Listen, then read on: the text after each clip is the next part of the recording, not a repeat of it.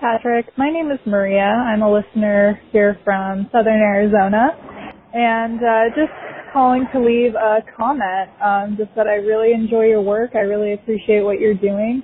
Um, I'm listening to your latest episode, and um, I really like that you uh, put on the uh, messages from the prior two listeners commenting on the Blue Wall of Silence episode um, and their uh, criticisms of it. I think that you show a lot of integrity for uh, you know looking at what you could have done better and you know putting it out there and committing to doing that. So uh, I really appreciate that as a listener because um, you know that's that's not something that you see all the time. And my other comment is on the idea of giving a platform to someone with these views that um, just you know honestly aren't that great.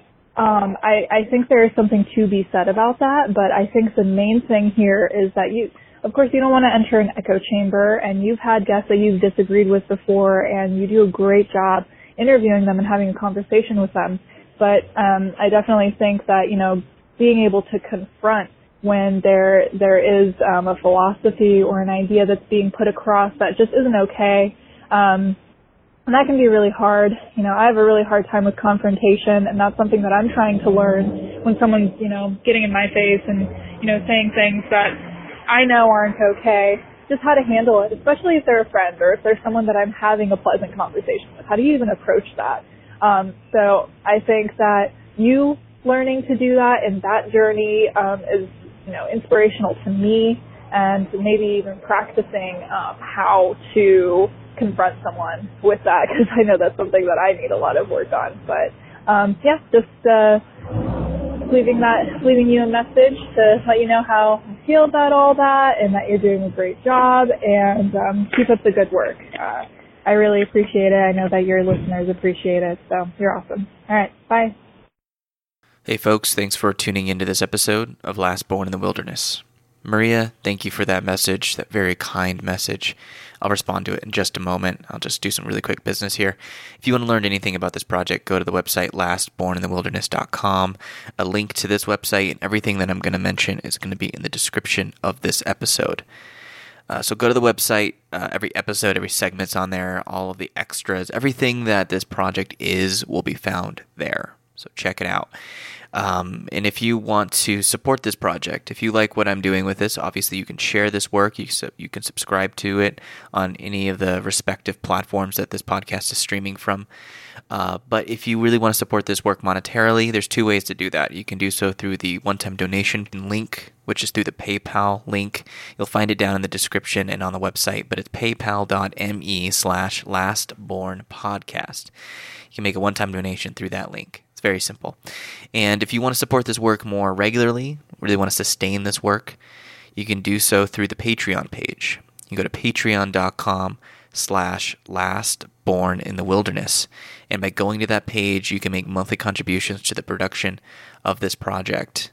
You can do as little as a dollar a month. And by doing that, you'll gain early access to these interviews, these conversations before the official public release. You know, everything I do for this project essentially uh, especially these interviews, are going to be publicly available. But for patrons, just to thank them for supporting me, I give them a little early access to that content. And I also throw some other extras on that Patreon page as well.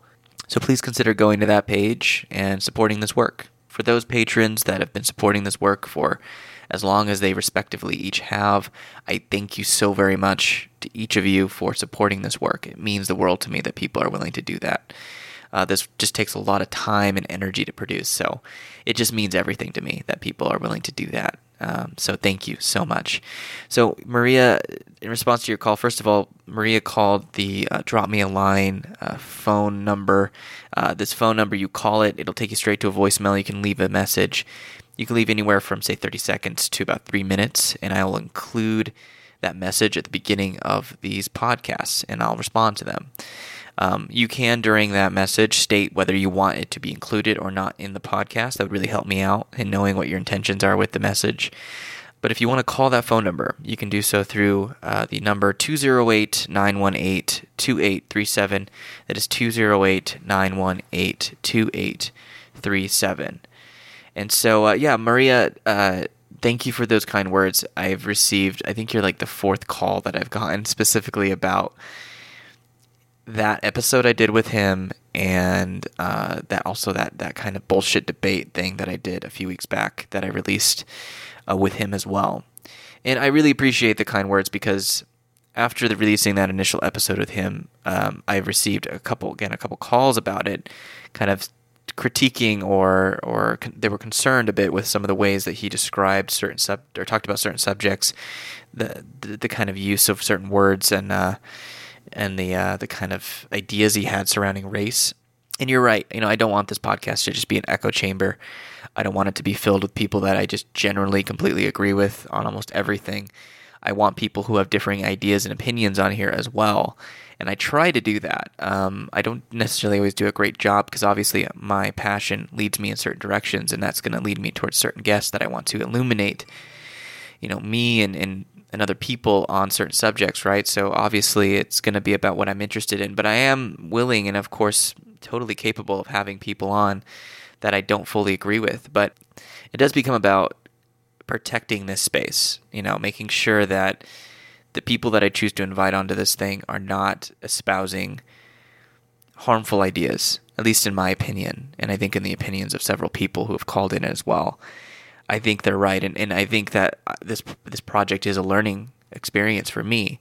You know, learning to push back against people I don't agree with, uh, learning to sort of stand your ground on your your principles and your ideas, um, but also being flexible enough to listen to other people there's a balance there, and it's really difficult to find that balance in your own life, let alone uh, doing it through a podcast. So, Maria, your insights, you know, thank you for sharing your own personal uh, insights into that because again, it is something that we're all growing up into. I hope, which is to be stronger, to be able to bear the weight of certain kinds of responsibilities in our life, which can mean standing up to people who are willing to take advantage of others. Uh, so, thank you I really appreciate that message. It was very kind. Again, if you want to do what Maria did, please call that number. I would really, really appreciate any feedback that anybody has regarding this work. And like I said, as also regarding that number, if you just want to call it and say whatever the hell you want, you can do that as well. Just let me know what you intend with those messages. Thank you so much for listening. Here's the episode. Mm, mm.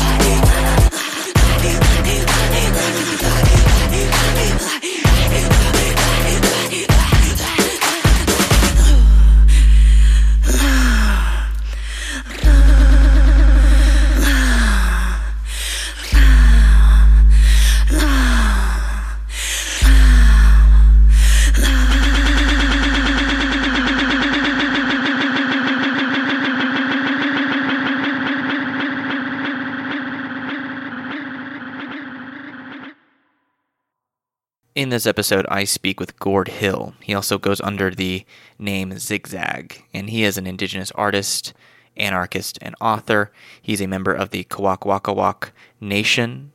He's the author of numerous books and graphic novels. Uh, he is the author of 500 Years of Indigenous Resistance, and that was eventually made into a graphic novel uh, titled The 500 Years of Resistance comic book. He's also the illustrator and author of the Anti Capitalist Resistance comic book and the Antifa comic book. So, in this discussion with Gord, um, I ask him to go over some of the major examples, at least at the very beginning, some of the major examples of indigenous resistance here in the so called Americas. You know, how did indigenous people resist colonial expansion? And there's a plenty of examples that we can look to. Gord provides a few highlights of that, and of course, he explores that in great depth in his book, 500 Years of Indigenous Resistance. Uh, but then we move on to his work as an anarchist, as a person who is a part of the anti fascist, anti capitalist kind of movements, um, and how indigenous resistance fits within that, or I sh- how I should maybe say how it stands parallel to what that is. Often we tend to think that these are two different struggles, but often they, they come together. And more often than not, especially in more recent times, we're seeing that anti colonial uh, indigenous resistance movements are working and learning from, and the same going the other way, vice versa, uh, from anti capitalist and anti fascist movements as well. Uh, there seems to be a lot of agreement on, on who the enemy is, so to speak, or what needs to be addressed and what needs to be attacked and defended against and particularly indigenous people that have been living on this land for, for time immemorial, that have had to resist colonial expansion for hundreds and hundreds of years, they understand more than anything the exploitive quality of the civilization, of the set of living arrangements, particularly within settler culture. And anarchists and anti capitalists and anti fascists can learn a lot from indigenous resistance movements. And I think Gord provides something like a bridge between those things. Uh, learning about diversity of tactics. Of course, we get into this a little later in the episode. Um, I referenced my interview I had several weeks back with Peter Gelderloos, who's the author of How Nonviolence Protects the State, among other books as well.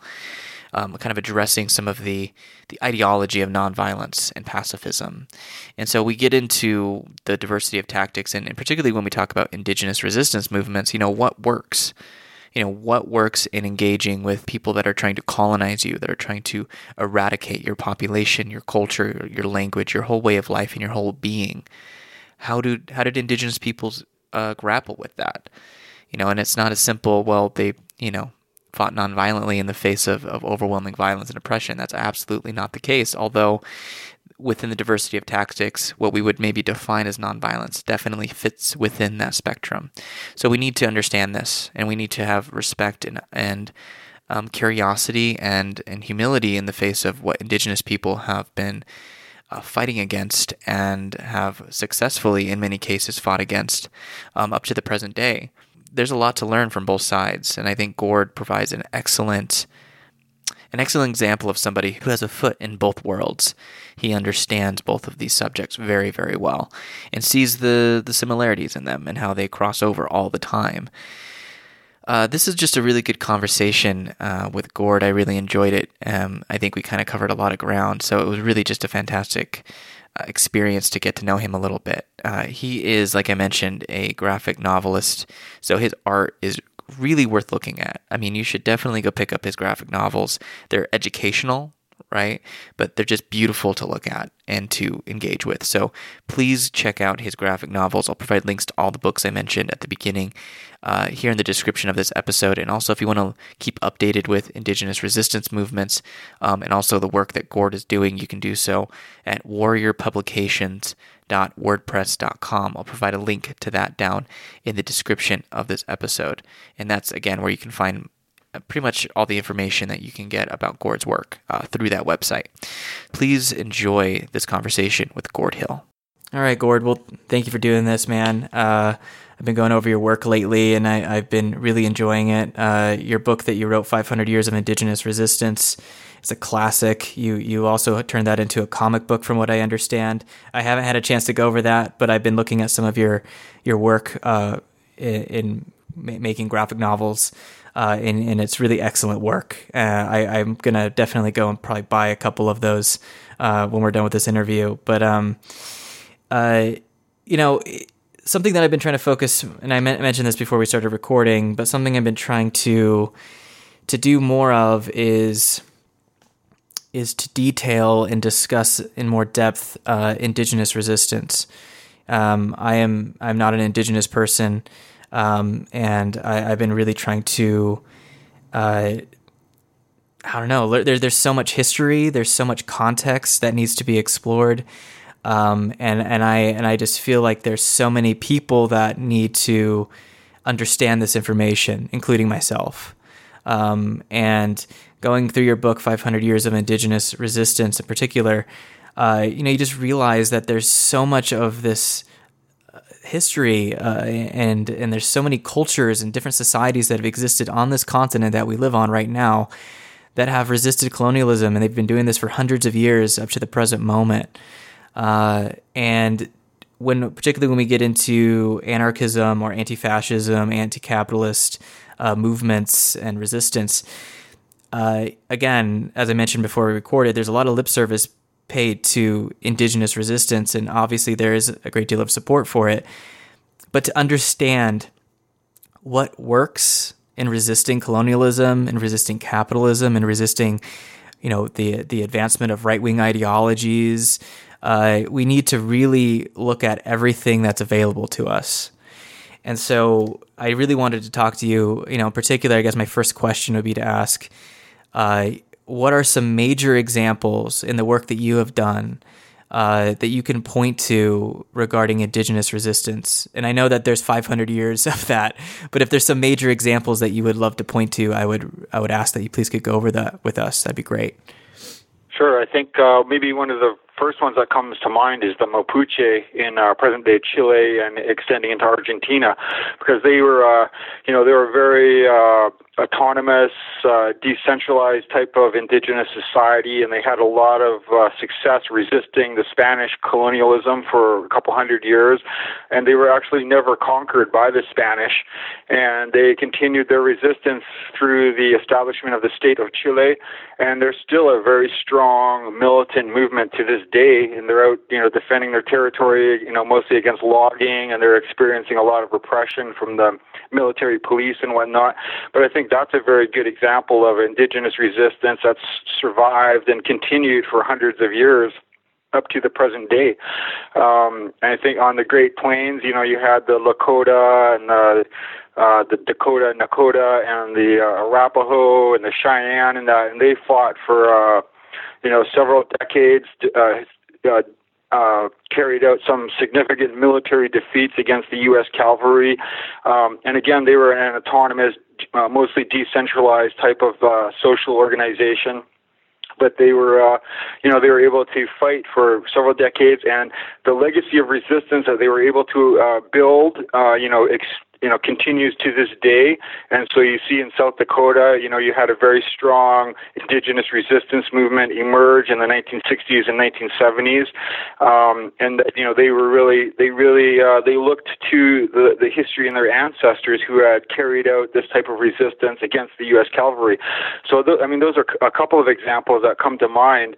Um, here on the Northwest Coast, you know, we had a much more recent contact, like beginning in the late 1700s. There was European traders that started coming into the region, and the region here wasn't really colonized until you know maybe the mid 1800s. We had the Royal Navy gunboats come in establish uh, colonial uh, law and order and impose colonial authority in the region here. But today you still have fairly resilient indigenous communities that are continuing to try to protect their land and the resources here. You know, like a big issue here right now is the fish farms. So a, a lot of bands, uh, tribal groups, villages have been trying to remove fish farms. And then up north, you have the Wet'suwet'en trying to stop the uh, the natural gas pipeline. And there was a major mobilization a few years ago against other proposed pipelines. So I mean, so today you still have like a fairly healthy, vibrant uh, indigenous resistance movement across the country. Um, and I, you know, a lot of that goes back to the history of colonialism and the history of indigenous resistance that informs the struggles of today. So those are some examples that come to my mind.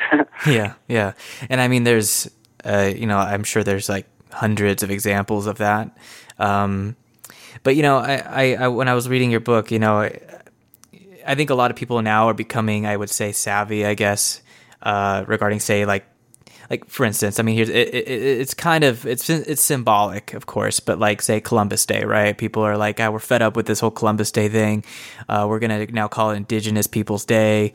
Uh, we're not gonna celebrate it anymore. Blah blah blah. Um, but I still think that there is a great deal of um, there's like a mythology that still you know many people uh, have, or I should say, you know, people that are, are descendants or are settlers uh, in this land. Uh, if if there were some examples that you could give of some of these really big misconceptions or myths that people have about what what indigenous peoples on this land, what their lives were like, you know, before Columbus, before the colonization project began. Um, I know that there's a great deal of diversity. We can't be this like we, it's it's totally a problem when people say like like I just did indigenous people. That that definitely just sort of creates a broad like word to describe. Yeah, basic, no, but yeah, there yeah. are some there are things we identify as being an indigenous culture kind of thing. You know, that's one would be, you know, a, a relationship to the natural world. So that's like part of an indigenous uh, worldview, a philo- indigenous philosophy, indigenous culture is really tied to the land. So I mean, there are generalizations that can be made, but in, in regards to Indigenous Peoples Day, I mean that was, um, I mean, a lot of that was organized by Indigenous peoples as part of a decolonization to overturn this colonial narrative that you know we, we've grown up with. We were taught in school, celebrate Columbus Day and all this stuff. So I think it's an important step for Indigenous people, and those movements were, I think, you know, primarily led by Indigenous people to overturn Columbus Day as they have in a number of uh, cities and whatnot. Um, but in terms of like some of the myths about indigenous people, I think one of the main ones would be that in an indigenous society, like in the village, uh, you know, you're a totally free individual and the land belonged to nobody and you could just go out and do whatever you want and there's total freedom and autonomy. But that, that's not that's not the reality because like here on the northwest coast, like our territories are very, very uh, defined, and you could not just come in, you know, if you're from even from another village or a family group, you can't just go into some other family group, uh, their territory, and start using resources. Um, and there's a lot of uh, things about an indigenous society, like how people live together, how they self-organize themselves, and whatnot. And so there was a lot of responsibility on individuals to the the communal lifestyle, like you know, people to contribute and to maintain the traditions and whatnot. And I think that's kind of part of a myth that probably really arose maybe with the hippie movement in the in the 60s, and that was like that native tribes were just completely, you know, it's completely uh, individual freedom, and you can do whatever you want. And that's not the reality. Uh, in an indigenous community, you're living with other people. You have a lot of rights and responsibilities that you have to, uh, you know, maintain if the if the society and the culture itself is to is to, uh, you know, survive and maintain the people and all that. Um, now, there's some other things like you also get this kind of a weird pacifist new age uh, ideas that come in that oh, indigenous people were all peace loving and um you know every, everybody got along type of thing which which isn't true. Like most like uh, there was a lot of uh, intertribal warfare uh, competition for resources and this type of stuff. So uh, that's another thing i think like this glamorization romanticization of indigenous peoples um when in reality, you know, there were military conflicts, there were military uh, uh, forces that were maintained, the warrior societies that were maintained to defend the territory, but they also carried out, you know, offensive actions against other other other nations that they were uh, warring with at the time.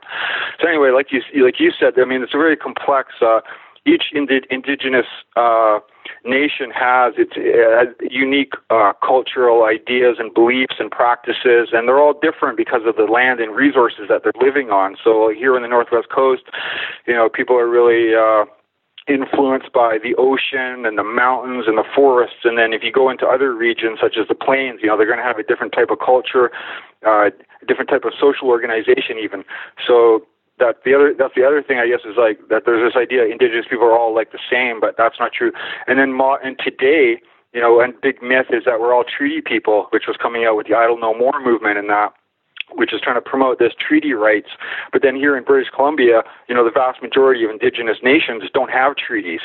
So th- that, that's another thing. It's more of a modern context of, uh, you know, uh, a myth or uh, misinformation about Indigenous peoples. I mean, here in Canada, there's like there's like over 600 individual bands, and these bands all have their own autonomy and they're they're doing their own thing pretty much. And then you have tribal groupings in that. So it's a very diverse uh, uh, people population. It's spread out all across here in Canada. It's spread out all across the country.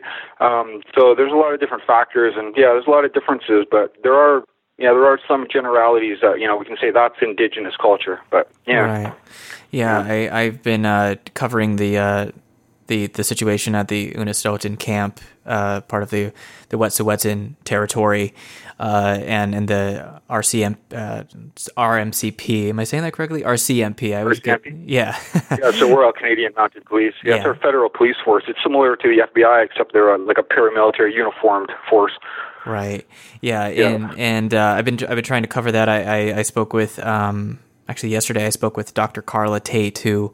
Uh, she's a member of the uh, Unistoten uh, Homestead, I guess, uh, house group, and and I and I yeah. and I try to like, you know, I, I want to to try to figure out and understand more of like the way that governance is, you know, how, how for instance, the uh, Wet'suwet'en people, like how they have managed their territory, their relationship with the Canadian government, um, and that, yeah, like you said, there there's this myth of there being treaties, and and from what uh, legally has been proven in Canadian law, Canadian court, uh, that there many many of this much of this land was not ceded. It it was there was no treaties made, um, and and under I guess now it's in, uh, under international law, under the UN. Uh, you know, th- these rights have to be uh, respected under law. Of course, doesn't mean it's necessarily respected, as we've seen very recently. Uh, but uh, and over and over again over probably hundreds of years, right? Um, but yeah, it, it, there, there's these like very old, I would say, very ancient forms of governance that is that have existed with a lot of these indigenous peoples' uh, nations, um, and and it, it's it's really fascinating to me and beautiful and good to to recognize this is that within these social structures there is this responsibility. As you said there it, there's this like idea that they're just this this open untamed land and people were just roaming around doing whatever they wanted which is totally untrue. Um, there was this yeah. responsibility to the land and to take care of it. And obviously while it's complica- complicated as you said there was conflicts between these different groups of people. Um, in general there was this uh, social responsibility that was in, ingrained into the uh, the functions of these societies. Um, and that to me is is I think really one of the major lessons that we can learn as people that are not indigenous to this land is that we don't know how to fucking live here.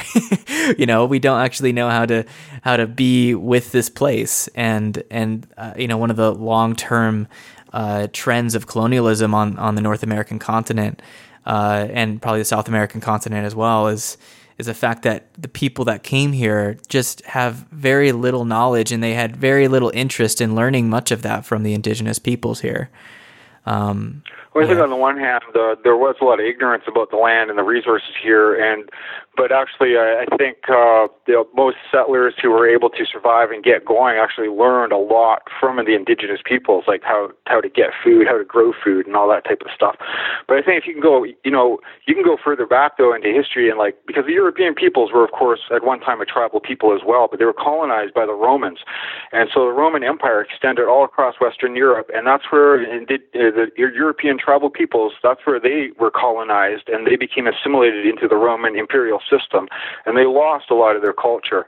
And then that continued on through hundreds of years of feudalism and that. And then you know when the, what the witches, the uh, the uh, the massacre, the execution of witches that occurred uh, with the uh, the Holy Inquisition and that. I mean, that was kind of like the last remnants of that indigenous cultural knowledge that was then destroyed at that time because the witches were you know, they were the ones they had connection to the land, their, you know, her herbal medicines and all this type of knowledge that they had. So that was eradicated by the church at that time. So when the European colonizers came to the Americas, they've been they've been colonized by the Romans, they've been Christianized by the, the, the church, and so they're totally disconnected from the natural world and the idea that you live with the natural world. And to them, of course, nature was something to be conquered, and they extended that to the indigenous inhabitants, the populations of these regions that they invaded and colonized. Now they're something just they're an obstacle to be conquered, just like nature is. And I think that's the, and then of course that gives rise to capitalism. I mean, as an economic system, from the from the gathering of all the the resources like gold and silver and the forestry and the animals and all this type of stuff, and that so that created the, the economic system of capitalism. But all of that, that history, that's what informs the ideology of capitalism. The belief that you know economic, uh, financial accumulation and all that is the way to live, and you're totally disconnected from the natural world. You don't even care what happens to the natural world because you're just worried about accumulating more and more uh, profit.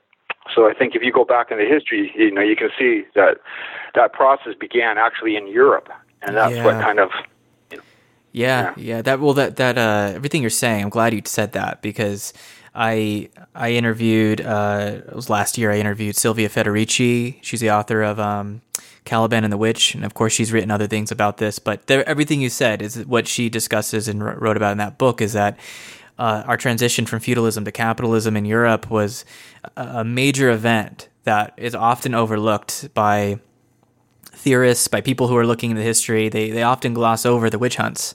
They see it as this like really weird thing mm-hmm. that happened, but like maybe they don't know 100% with certainty, but there was like at least probably over the course of a hundred few hundred years, over a hundred thousand women were were publicly executed and forced to confess that they were witches in this horribly humiliating, horrific event that happened you know, uh, over again, over over decades, over hundreds of years, which, like you said, you know, there was this indigenous wisdom, this indigenous knowledge that was lost by doing that. That's essentially what that project was. And and that yeah. that call that the European peoples had to be colonized first before that colonization spread to what we now call the Americas. And like yeah. That's yeah, that is and it's such a I guess a trip. It's a little bit trippy when you kind of look at it in that way and you realize that that in order for them to become colonizers, they themselves had to become colonized. And yeah, yeah, I think that's something that's lacking in a in a sense from a lot of the uh, uh, uh, the settler politics. Is this the knowledge or the uh, acknowledgement that they that, that, that you know European peoples were one time uh, indigenous tribal peoples, and the process by which they lost that is you know that's the history of colonialism. It doesn't just begin with the Americas or something. It actually goes much further back, and of course you can go back to the establishment of civilizations. Um, I think you know might be another topic, but the civilization, the urbanization, concentration of power and authority into uh, you know a single unit, uh, the build the establishment of hierarchy and all that with the civilization I mean, I think that that's something that you know Western civilization rose and expanded across the world through colonialism and imperialism, and that's why we live under the system that we live under today. And that's why I think history is so important because it can tell you how you came to be where you are today, just like your own personal life history. If you could look back and reflect on it and study it, you'd understand more about yourself you know what why you are the way you are and it's the same applied to a society. You know the way the way our society is organized and the way we do things today it's all tied into this history that goes back you know thousands of years now but yeah. Yeah it's definitely um, interesting. Yeah no definitely. Yeah there's there's a lot to explore in that that subject alone but um you know i, I i'm kind of i'm probably going to jump around a little bit here but i i think that what's extremely valuable in in seeing in seeing that perspective and having this long view of history is realizing that you know this this project has been going on for a very long time. Um, and and there has been uh, again resistance. And as you mentioned at the very beginning there are still very contemporary examples of indigenous resistance to colonialism to the state. And you know you are of, of course you know having written about this but you also have written about anti-fascism um, anti-capitalism. You've been involved in these uh, this these movements if i could say it that way uh, to to whatever degree for however many years at this point. Um, and and and before, I think it's before we started recording, but I was sort of discussing the there's sort of a Eurocentric uh, or or Western centric, I mean, I say that correctly, uh, view of of anarchism. So when we talk about anti fascism or anarchism, it's often through a Western uh, theory or Western lens. Um, but I, I, think that there's so much that can be learned from indigenous struggles, indigenous forms of organization um, in fighting oppressive power structures. Um, and like you had mentioned, yeah, yeah, yeah, and and I think you've done a great job in trying to blend and meld those together, understanding that there are contradictions between both of them, but we can probably find common ground in understanding that. Um, in your work, I mean, what have you? Uh, what kind of themes and what what ways have you tried to address maybe that Western uh, bias in anarchism and trying to meld that with maybe more indigenous perspectives. Uh, if, if, you had any ideas or thoughts on that, that would be great. Well, I think anarchism, I mean, anarchism is a European uh, ideology. It, it arose in Europe, and it arose in response to the rise of capitalism, and it was part of the the, the kind of socialist uh, revolutionary left movement that arose, you know, by the 1800s and into the early 1900s, and it makes sense to me because this is a movement. It's being organized by the working class primarily, and they're trying to deal with this capital, a new form of economic uh, power, capitalism. So that's to me, that's where I mean, that's to me where the anarchist movement really has its birth. It's in, it's in the proletariat fighting against the rise of the capitalist state. The same as the communist movement and the socialist movement. And I think that to to be like, oh well, anarchism should also be like indigenous kind of thing. I don't think that's really necessary. I be, but I do believe that indigenous peoples, because now we're living under the state, because we're colonized, uh, we're living under the state. So anarchism is a very useful tool in terms of understanding the modern state and capitalism. Um, so I like I, I'm involved in both like uh, uh, indigenous anti-colonial resistance and also the anarchist anti-capitalist resistance, and I see I see um, the importance of both, and I I try to build uh, you know links between them because I think indigenous people can learn a lot from anarchism about the state because we didn't have the state. It's not part of our tradition, the centralized authority and power. We never had to deal with this. So anarchism can give us a better understanding of the state and how to resist it and how to, you know, how it works, how the mechanisms of the state and whatnot.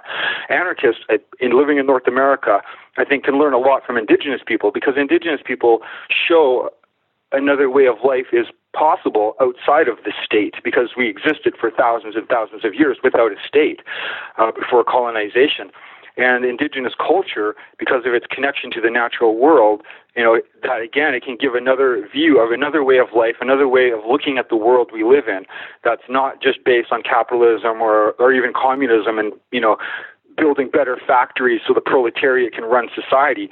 I mean indigenous indigenous culture would be contrary to that because it's about you know living within the natural world, not occupying it and ta- you know taking as many resources as you can and whatnot. So I think both movements can learn from one another in the current context in the world, the society that we live in now. So I think both are important. Um, and uh, I mean, today, like in Canada, I mean, Indigenous peoples are often at the forefront of uh, anti-colonial and even anti-capitalist struggles. Even though you know a lot of indigenous people aren't anti-capitalist, they're engaging in struggles that limit the ability of corporations to come in and take resources, for example. So indigenous people can have in Canada. Because we're a bigger percentage percentage of the population than in the United States, and because of the location of a lot of Indigenous communities, Indigenous peoples in Canada can have a large impact on the politics of Canada. And so it, it's an important movement, and I think it's important for anarchists to understand the history of colonialism and anti-colonial resistance, and that will enable all of our movements to, you know, work have better solidarity together once we understand each other's politics better. I think that would be a big help. yeah. that would be a big help. Yeah. Do you sense that that's happening at all, though? That there is this uh, solidarity? Oh, definitely. I mean. Yeah. I've seen it since because I've been involved since the late 1980s in in these kinds of movements. So I've seen a big progression over the last, you know, a few decades, two or three decades. Because in the late, late 1980s in Vancouver, I mean, you, you you'd ask a, a, a leftist or even an anarchist like, whose ter- whose indigenous territory are we on? And nobody really knew. And it was never common at rallies to have a speaker or a welcoming speaker from the local indigenous nation come to the rally to open it up and to, you know, to welcome people and stuff like that. That never ever happened. And it was only in the 90s that that began to happen in Oka, which was a conflict, a confrontation between the Mohawk Nation primarily and uh, the Canadian state, police, and military. It was a major standoff. It lasted like 77 days in the summer of 1990. Now, after that, you had a big change, and uh, in a lot of cities, especially in Vancouver, because that's where I was living, there was a big push to understand the whose traditional territory you're on, to acknowledge that it, at, at rallies and events. So then it became very common that you have someone from one of the local Indigenous nations come, open up the event, and whatnot. So that's been a big change. I think there's been a much more uh, I think anti-colonial consciousness has uh, increased a lot since the 1990s, since the early 1990s. And I think today, when you're seeing, when you see the solidarity with Unistoten, I think you know that's the result of all that uh, that that type of work, anti-colonial resistance work. Especially in Canada, I think anarchists are a lot more on top of anti-colonial resistance, uh, solidarity type of stuff, um, just because of the importance of Indigenous peoples in Canada, uh, the impact that Indigenous peoples have on the society today. And I think it's different in the U.S. because Native people are a much smaller percentage of the population, and you and you also have a much larger uh, Black and Latino populations. And I think a lot of efforts of the U.S. Uh, Euro left settlers or whatever are often focused more on the Black and Latino uh, community organizing and stuff like that, just because they're much such a much more significant political force in the United States than Indigenous peoples are. So in Canada, there's it's a different kind of context here. Yeah. But yeah, yeah, I mean, I, I think. Uh, anti-colonial consciousness has, has grown uh, a lot more since the ni- early 1990s. Yeah. That's good. Yeah, and and when we talk about uh, you mentioned the Oka, you know, in, in, the what 1990, I believe you said, um, and, yeah. and, other other indigenous uh, resistance movements. Um, it, I, I so I recently had an interview. It was last month, I think it was, and I just released this episode this past week. But um, with Peter Gelderloos, who is an anarchist and uh, uh, activist and, and author, and he's written very famous writing that book, "How Nonviolence Protects the State," and and uh, he also does some critiques into early state societies and how states form and all that. So I had a really good conversation with him, and I really enjoyed hearing his perspective on how nonviolence um, is it's a tactic, but it, it's it's often very limiting, and particularly within uh, you know movements that are like we're explicitly nonviolent or we're explicitly pacifistic. We're not going to expand our tactics beyond that point. He, you know, he he just sort of really does a great job in that book of critiquing that notion, and he go and he just lay like point by point. He just breaks it down, and it's so I think it's so well written, and it really challenged my views yeah. on it as well. Um, but in in ex- in talking about resistance, I mean, I think that that's such a that term. It, it's a good word, obviously. It, it, says a lot. But when we talk about resistance, and we think like some people have this idea, like oh, nonviolent resistance, or they think oh, you know, people are destroying property, or they're engaging directly with you know com- confronting the military or the police. Um, people have a lot of different attitudes and ideas about that. And I know that you can only really speak for yourself and what you've done as a as an individual within these movements. But what is your general attitude about about like maybe not what's most effective? Maybe that that's a good question too. But what has been most effective for some of these indigenous resistance movements? Um, you talked. I think you. Uh, it might have been an interview previous that I, I watched that you did with them, talking about. You mentioned idle no more, uh, using only nonviolence tactics, and that that was rather ineffective. I believe that wasn't actually in a submedia video that I just watched today that you were in. Um, but yeah, I, I, guess I just want to get your understanding of, of like what is effective and what has worked for indigenous resistance movements. Yeah. Well, I think like I, I know people. A lot of people think it's a cliche or it's some you know nefarious uh, thing, but diversity of tactics, that's what works. Uh, even during Oka, it was an armed standoff. You had Mohawk warriors armed with AK-47s and whatnot, and they stood up and you know militarily uh, confronted the police and then the military, the Canadian forces. But I mean, what what really what happened there was like all across the country you had indigenous people mobilizing in solidarity with the Mohawks at Oka, and they did a, a div- large diversity of tactics. I mean, you had rallies, you had uh, you know uh, off, uh, occupation of government offices, uh, highways being blockaded, railways being blockaded, uh, sabotage of different infrastructure and whatnot. That's what occurred, and that is a diversity of tactics. And that's what prevented the Canadian state from actually using military force to remove all the warriors. I mean, the military was there, but they were very restrained in their actions because of the solidarity coming from Indigenous people across the country because the Canadian state feared an indigenous insurgency could arise if they went in and used deadly force on the Mohawks. And you have to remember the beginning of that standoff, there was a police officer was shot and killed. And at that time, you know, indigenous people didn't come out and condemn the Mohawks for defending their land uh, militarily, and which resulted in the death of a police officer. People rose up in solidarity with the Mohawks, and so this nonviolence and pacifism. It's a, it's a fairly recent ideology, and that's what it is. It's a belief that your nonviolent tactics and strategy are are not only uh, morally super, superior because that's a big part of their their thing, uh, presenting this nonviolence as being uh, a better way. So they claim it's morally superior, and then they claim that it's actually practically more effective. But in reality, that's not true at all. And most of the nonviolent victories that are being claimed by pacifists are actually actually involve a diversity of tactics. But going back to the Mohawks at Oka, I mean, they used violence. They were armed. They dug trenches and barricades. They shot at, poli- at police and whatnot. And and it was a diversity of tactics, like like I said, that limited the ability of the Canadian state to actually like repress that. But in the end, the Mohawks won because Oka, you know, the fight started over uh, the, the township of Oka wanted to expand the golf course and uh, built a condominium project over the Pines, which was like a Mohawk burial ground and a very important and sacred area to them. That's why they they they rose up. You know, that's why they were trying to stop this development from happening, and they won. So today, the golf course was never expanded and the condominium project was never built. So they won. And there's many, many examples of, you know, in, in this context, indigenous peoples using a diversity of tactics, including violent means, in achieving a victory. But that will run contrary to the pacifists who claim up and down, like, no, that's, you know, that, that didn't work or, you know, this works better or whatever.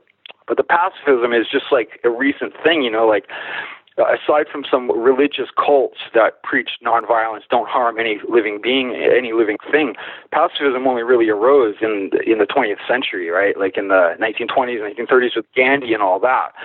So, and he, he of course was promoted by the British, who were the imperial power that ruled India.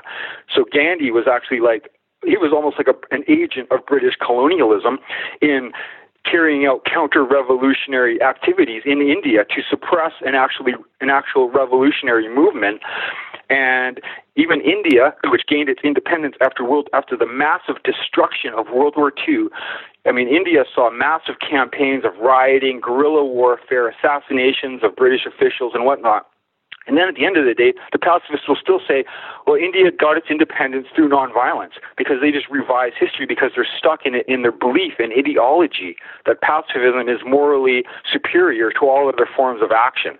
So that's my take on pacifism and nonviolence. It's promoted primarily by middle class entities such as Gandhi, who was a lawyer, or you know others you can you know more recent history you can see, but I mean, pacifism was never a part of our indigenous cultures. Like we, when we were faced with a, a physical threat, we respond with physical force to defend ourselves, and that's common sense. That's what any any living being, any animal does that.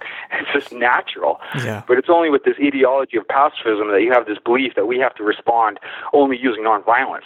And they'll present it as like, well, it's just uh, it's politically practical to do that. And of course, I mean, um, there are times when you just can't use a militant uh, force to you know carry out something. That's why you have a diversity of tactics. But anyway, yeah, that's my that's my take. oh yeah, no, no, and and you know something that that uh, uh, Peter talked about in his book was this idea that if you engage in violence, you're going to only perpetuate violence into the future. You know, if you if somehow by by dirtying your hands with violent tactics or, or a diversity of tactics that that somehow is going to like uh, you know, you're going to continue to perpetuate violence in the future by doing that. It's sort of a strange logic because it's really obvious that that's yeah. not the case. Well, it's, the, it's, the, moralism. Yeah. It's the moral judgment yeah. that a lot of pacifists carry with them. And because the actual roots of pacifism are from a, the religious cult.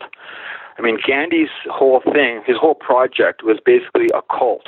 And it was based on these old ancient religions like Hinduism and that. That's where he got all his all his ideas from, and and, and Christians who came in with their pacifism, like uh, and so that's the basis of it, and that's why I find most pacifists it's it, they're so moralizing and judgmental of other people, and they think that there's they, that they're morally superior to other people, and, and that's from the religious basis that that that belief comes from. Yeah. But, yeah, yeah, yeah, that's true. Yeah. Um, and you know, so I just want to sh- sort of shift gears a little bit, but you know, you you wrote a book, the Antifa comic book. Um, I think it's fascinating that you're approaching these subjects through uh, kind of a comic, uh, graphic novel medium. Um, but I, I know that you again from from researching your work that you you kind of go into the history of fascism. You get into where it ultimately stemmed from. Of course, one of the the earliest or the, the first real fascist movement to emerge was in Italy uh, with Mussolini. Um, you know, in, in that research, I mean, obviously you're you're tracing the beginnings all the way up to the present moment. Now we have uh, what seems to be, at least in the United States, we have a a, a right wing president. Obviously, we have someone like Trump who who does like uh, what they call dog whistle, where he he constantly says things that are you know obviously meant to be heard by white supremacists and people like okay, yeah, we get what you're saying. Uh, particularly with this whole border wall thing, um, and then with with Charlottesville, uh, you know, there's just numerous, I mean, countless examples of of of Trump using dehumanizing language for people, for immigrants, for people that are from south of this arbitrary border along the southern border of the United States. Um, uh, you know, so many numerous examples of, of that. But but we have seen, and, and it didn't start with Trump by any means. He's a symptom, I think, of a deeper problem. But We've seen a rise of right wing violence, right wing organization, and definitely they've seen setbacks. I know that after Charlottesville, I've spoken with a few different people about this. How uh, after Charlottesville, particularly after Charlottesville, because of what happened then, uh, these alt right groups had some setbacks, at least in public relations, um, and their ability to to get their message out and they were deplatformed on various uh, different ways. Uh, but I don't think that that's going to stop it from happening. I mean, obviously there is this these social conditions that lead to this. So I guess to maybe frame this within a real question for you is in your research into say uh, the very beginnings of fascism with Italy, with uh, Germany, with all these various other examples of right wing nationalism, right wing uh, ideologies.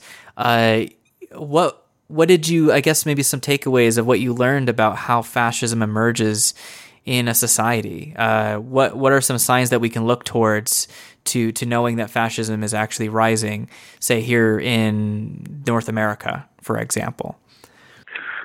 Well, I think if you look at the, the two primary examples of fascism, uh, which is fascist Italy and Nazi Germany.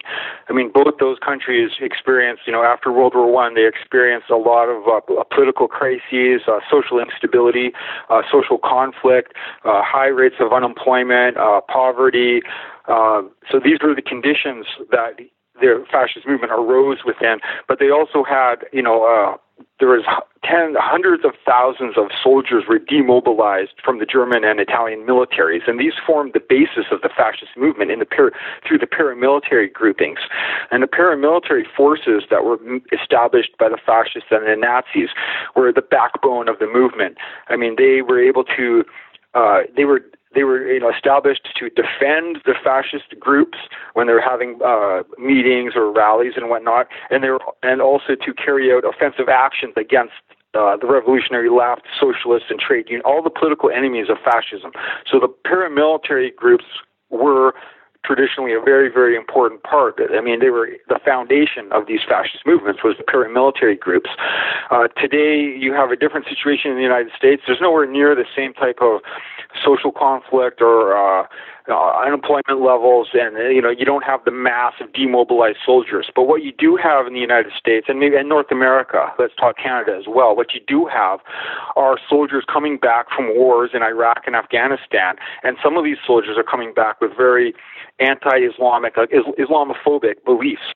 And then in the United States overall, you have because of these wars, you have a, a, a big increase in Islamophobia, and so this and and this is like what's uh, the engine right now of the far right in Europe and North America is this Islamophobia, and and, it translate it transfers into the anti-immigrant um, politics, which has also historically been an important part of fascist movements. Like if you look back the late 60s, early 70s, the rise of the National Front in Britain, for example, was based almost entirely on anti-immigrant racism.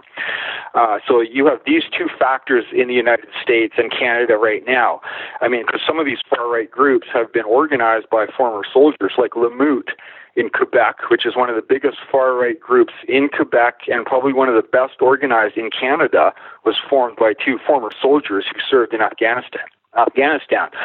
And so, anyway, right now in you know in Canada, United States, you have these militia groups. Uh, they're all basically all situated in the in the right wing and the far right, and within this militia movement, you have these uh, basically uh, fascist far right elements and groups and units that are organizing.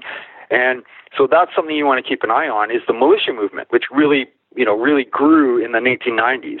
Um, and I think that's something you want to keep an eye on because, like I said, these paramilitaries have traditionally, historically been the backbone of fascist movements. And so what you've been seeing right over the last couple of years, because of the rise of Trump and his rhetoric, he's emboldened all the far right, all the racists, all the white supremacists, all the Nazis, neo Nazis, and fascists, and whatever. But what you've seen over the last couple of years is when the far right goes and holds one of their so-called free speech rallies and whatnot, you have the militias coming in, acting like they're doing security to defend people's right to have free speech against Antifa, right? So you kind of had you've had this flirting relationship between these far right militias and these far right neo-Nazi fascist groups right now.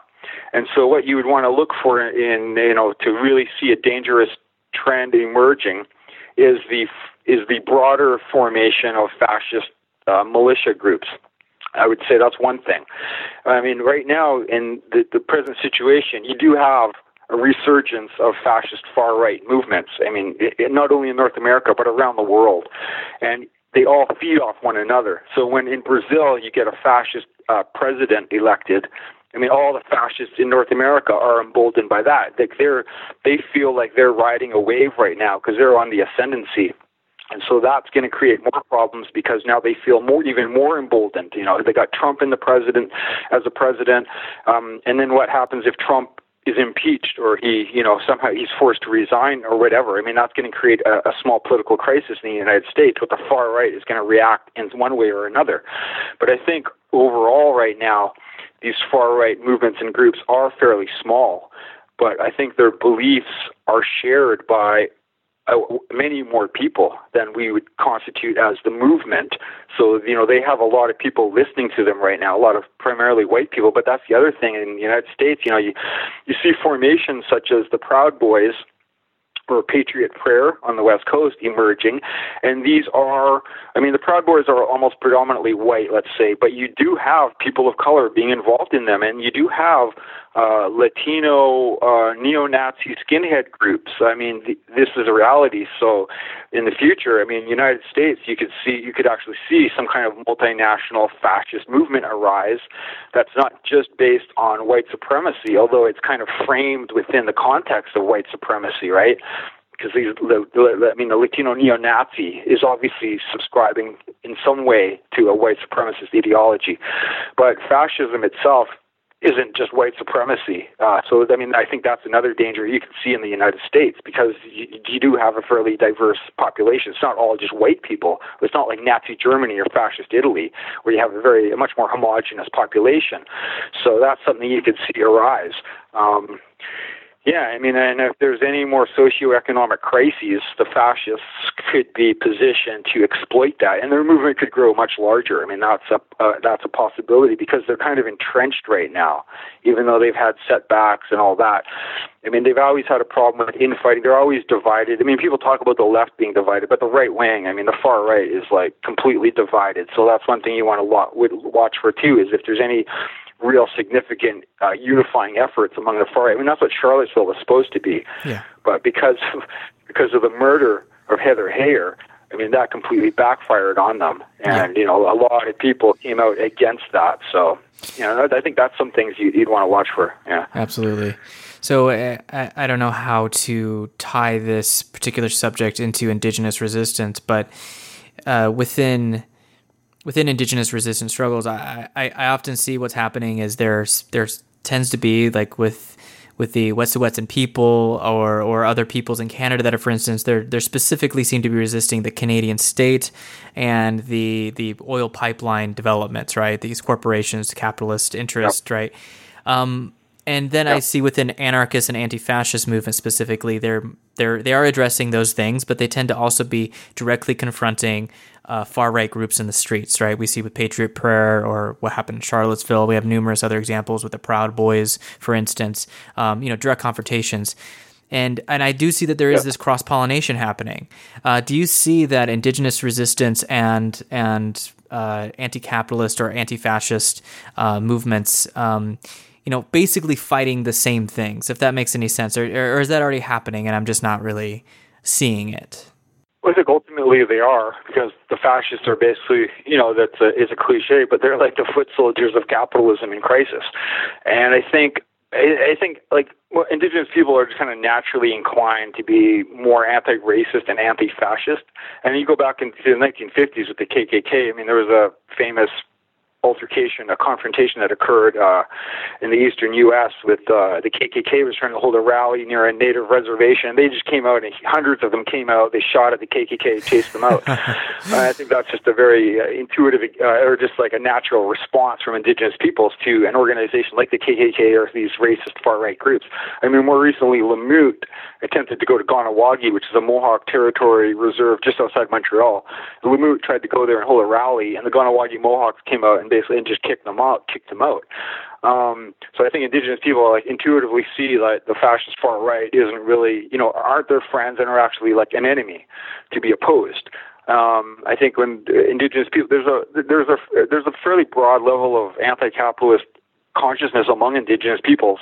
I mean, a lot of them don't uh, embrace anti-capitalist radical politics, but they have an understanding that this system is corrupt, it's exploitive, it's destructive, and they can see it all, you know, every day.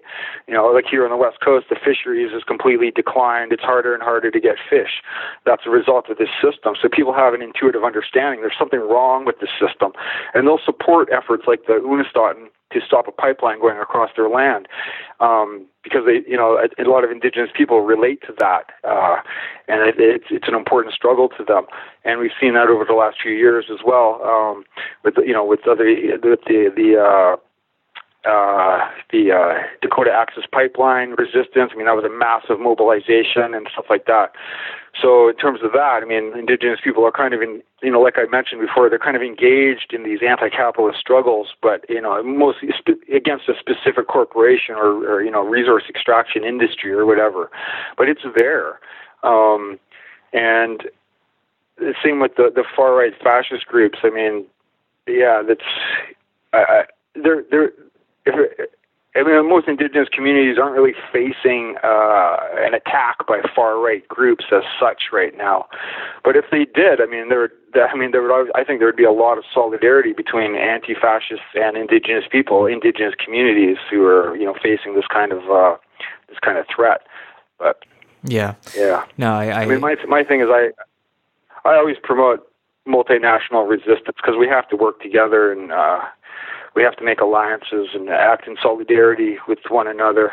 So no, yeah, I, I completely agree, and that's and and I think you did a fantastic job of of bridging what is already happening. I mean, it's already we're already seeing across.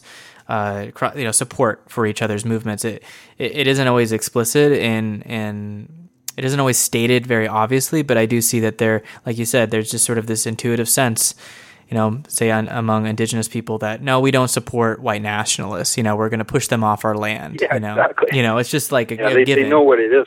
yeah, yeah, I mean, I know a lot of indigenous people. They're they're not involved in anti-fascist work, but they support it. You know, they they see the threat, they understand it, and they they kind of monitor it and track it. You know, they, people are aware of what's going on. They just don't come out. You know, to the anti-fascist rally waving, uh, you know, the native flag or whatever, but they're conscious of it and they're aware of what's going on. So, Right. Yeah. Yeah. and I think the the yeah, this is something I think is interesting. You have like say a hardcore leftist like you know they study marxist theory and and they're in a university studying it on a very theoretical level. Um, and then you have the person who's you know working a nine to five job or working some shitty mini, minimum wage job and they're they're experiencing it on a very visceral level. Like this is robbing my life of its value. It's taking my time away from me so I can barely survive and pay rent and all this shit.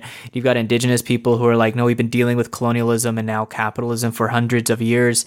I mean, everybody's coming at it from a different angle. They're they're analyzing it in a different way. They're either feeling it uh, either intuitively or directly.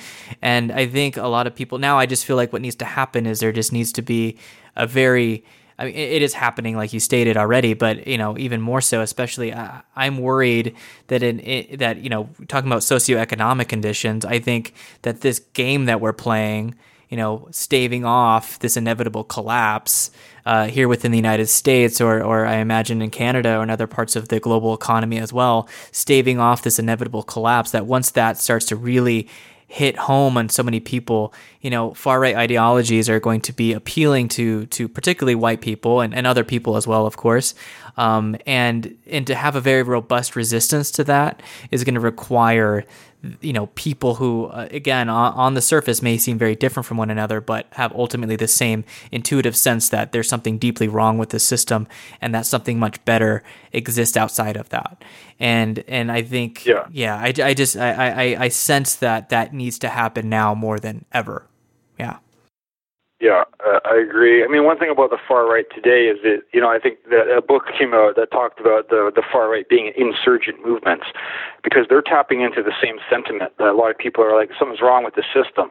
But the far right explanation is that it's the Jews controlling the global economy and the mud races and all this stuff. So that's where they get those individuals who are questioning what's going on and when who have you know who are maybe cynical or disillusioned with the system. The far right is able to recruit some of them through this very very crude conspiracy theories that are just repeated over and over and over again in all these different platforms. You know, from Infowars to uh, the Daily Stormer to Stormfront to all these other fascist far right sites. You go visit them; they're all like this. Anti-Semitism is all all through them.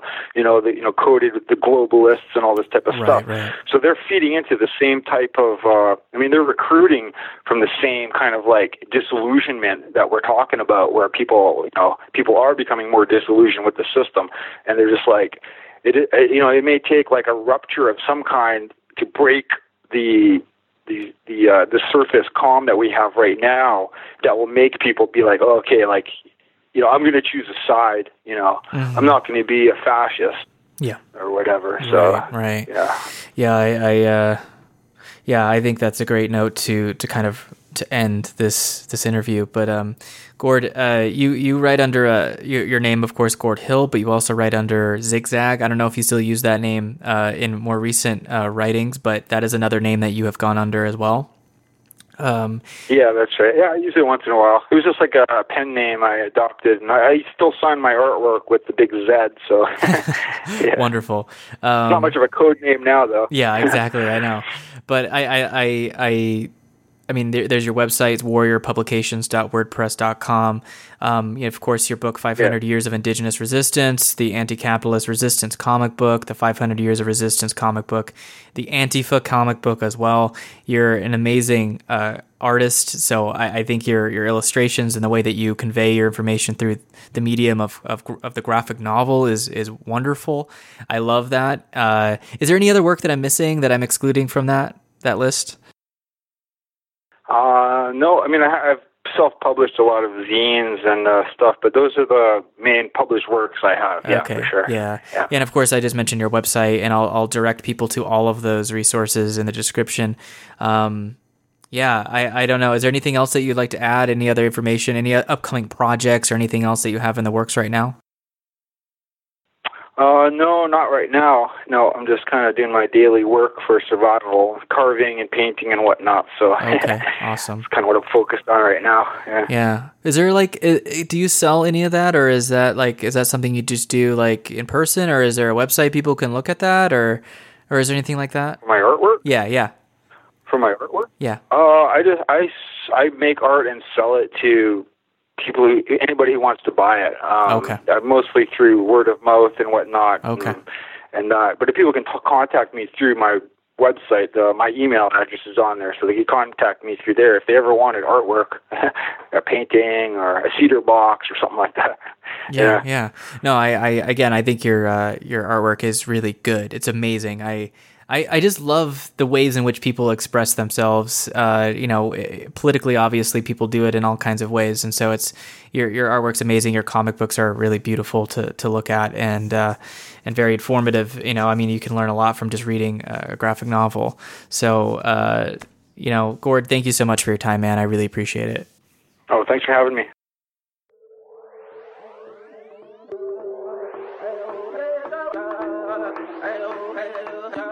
Thank you for listening to Last Born in the Wilderness. Have a wonderful week, and as a psychedelic bard, Terence McKenna said, take it easy, dude, but take it.